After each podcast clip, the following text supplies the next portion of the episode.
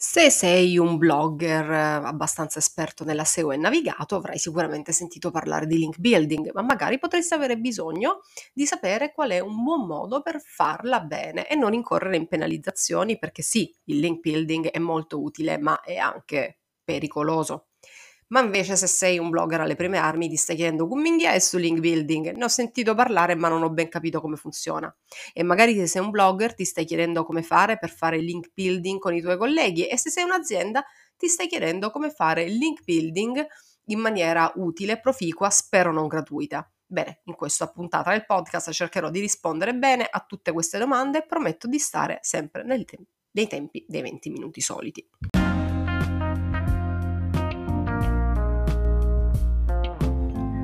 Ciao, io sono Sabrina Barbante, blogger e blogging coach, che in pratica vuol dire che mi piace dare supporto e formazione a tutte le persone che vogliono fare il mio stesso lavoro.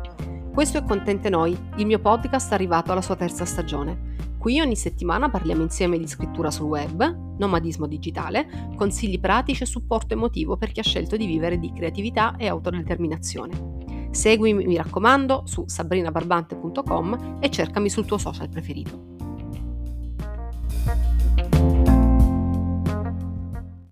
Partiamo dalla definizione. Che cosa si intende per link building?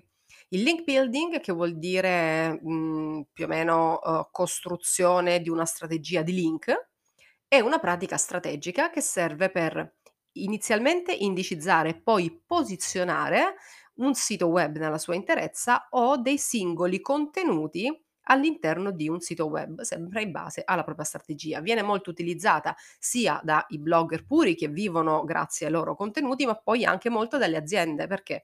Perché il link building, abbiamo detto, aiuta nel posizionamento, cioè aiuta un sito web che fa bene questo link building a ehm, finire più velocemente nelle posizioni utili dei motori di ricerca quando le persone fanno determinate ricerche strategiche. Quindi pensate quanto è importante per un e-commerce che vuole essere trovato prima dei suoi competitor quando le persone cercano il nome di un determinato prodotto. Spero che sia stata chiara come traduzione. Tanto più eh, i siti che eh, rimandano a noi sono autorevoli online, tanto più essi aiuteranno la nostra indicizzazione se siamo all'inizio e il nostro posizionamento se il sito è già indicizzato. Ribadisco che è probabile che ciò avvenga perché ci sono degli errori e delle leggerezze sempre più frequenti che rendono gli sforzi nella link building eh, non utili, a volte inutili, se non addirittura anche deleteri. Perché? Perché la, le strategie di link building sono una delle pratiche più antiche, più anziane nel mondo del content e del blogging in genere. E all'inizio erano veramente fondamentali, ma il mondo del blogging si è evoluto negli ultimi anni, per cui alcune cose che erano ovvie e utili dieci anni fa, ad esempio, sono addirittura considerate come pratiche di S E O manipolativa oggi dal motore di ricerca. Quindi cerchiamo di capire oggi in questa puntata del podcast cosa è bene fare e quali sono invece gli errori che è bene evitare.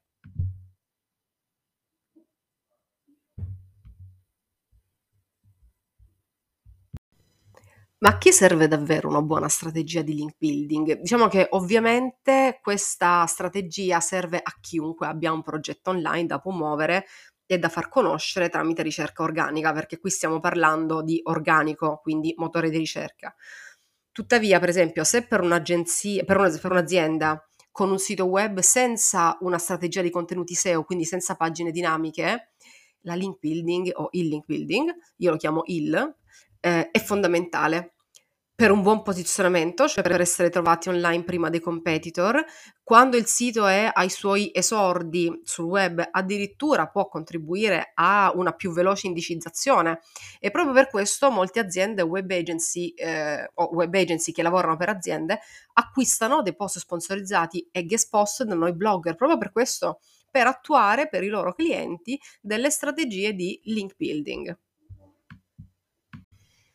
Anche noi blogger puri, diciamo, quei blogger che lavorano grazie ai loro contenuti, la cui merce sono i contenuti, ehm, utilizzano delle strategie di, di link building eh, in vari modi, tipo mh, proponendo dei propri post, dei propri sì, articoli a propria firma ehm, per altre riviste o per altri blog più autorevoli in cambio di appunto un backlink, oppure con delle altre pratiche borderline, infatti delle quali parlo fra poco, come ad esempio scambio link. Ecco, di questo scambio link ne parliamo tra un attimo, perché nel mondo dello scambio link molte cose sono cambiate e molte cose vanno dette, però attenzione, perché noi blogger possiamo fare tutte le attività di link building che vogliamo, ma se non mettiamo in pratica tutti i parametri S E O e un piano editoriale strategico, possiamo fare tutto il link building che vogliamo, ma i risultati in termini di posizionamento mh, non, non arriveranno. E ovviamente quando parlo di tutti i parametri S E O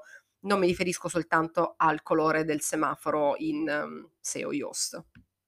Veniamo adesso ai siti aziendali. Se invece non sei un blogger, non vivi di contenuti, ma hai un sito con un e-commerce e vuoi aumentare le tue vendite, il tuo traffico, sappi che il link building per te è molto importante, è fondamentale, è una parte strategica di tutta la tua attività di marketing, di web marketing. Una parte importante, non la sola parte di web marketing, eh? Ecco. Il metodo più sicuro per le aziende, quindi qui sto mandando proprio un messaggio alle aziende che vogliono fare link building, è rivolgersi alle web agency eh, eh, che collaborano con blogger e influencer. Magari anche voi conoscete dei blogger, però magari quel blogger non è posizionato su delle keyword che sono verticali e strategiche per il bene che tu vendi, ad esempio. E quindi magari uno scambio link con quel blogger, un link building con quel blogger può non essere utilissimo, quindi visto che esistono le web agency che fanno questo di lavoro, rivolgiamoci a loro, che saranno in grado di intercettare con i loro eh, potenti mezzi a pagamento i blog la cui autorevolezza online e la cosiddetta verticalità di argomenti è più adatta a te e al tuo brand. Attenzione, perché questo tipo di attività è molto diversa da quella di influencer marketing, in cui si chiede per esempio ad un influencer di promuovere il prodotto per portare delle vendite nell'immediato.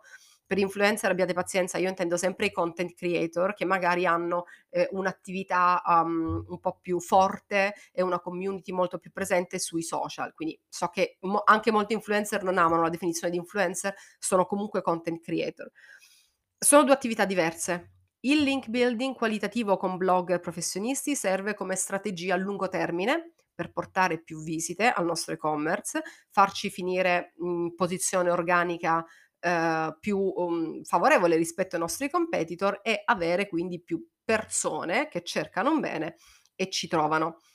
Ovviamente la cosa migliore, il consiglio migliore è quello di poter lavorare tramite strategi- strategia integrata con dei creator che magari hanno sì la capacità di portarti buone vendite nell'arco di ventiquattro ore grazie ad una storia su Instagram, ma anche qualcuno che abbia un blog ben posizionato in grado di portarti, grazie al link building, un buon posizionamento in una strategia a lungo termine. Il modo più saggio e più completo per fare, diciamo, content marketing per un'azienda potrebbe essere questo.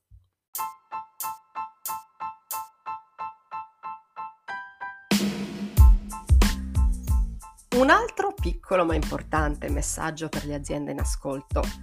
Io ve lo dico, poi non dite che la zia Sabri non ve l'ha detto. Né i blogger né gli influencer sono responsabili delle vostre vendite. I content creator possono portare le persone sul vostro sito web, nel vostro e-commerce, nei vostri blog, possono creare dei funnel di conversione di primo e secondo livello se sanno fare bene il loro lavoro.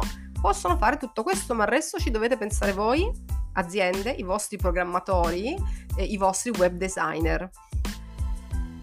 Io ti posso portare gente sul tuo e-commerce, ma poi la buona landing page devi averle fatta tu.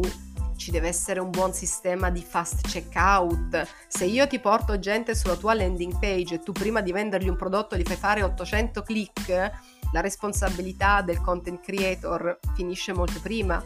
Serve un buon sistema di fast checkout, servono delle belle immagini, serve un sito senza interstiziali intrusivi, perché se io ti porto gente sul tuo e-commerce, il tuo e-commerce è pieno di pop-up che mi sbucano fuori all'improvviso, poi la gente che io ti ho portato scappa via a gambe levate. Ci devono essere dei buoni sistemi di funnel, insomma.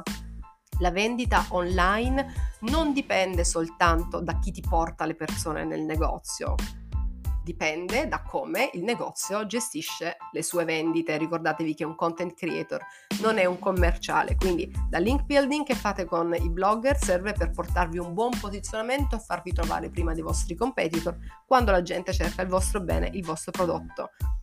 Un content creator che lavora su Instagram può servire per far fidelizzare i lettori, farli interessare al tuo prodotto, però poi farli innamorare del tuo prodotto ci devi pensare tu e ci deve pensare pure il prodotto, perché eh, se poi il prodotto non è di grande qualità e non promette, non mantiene le promesse che fa, esattamente come per noi blogger può diventare un prodotto, una conversione che non va a buon fine.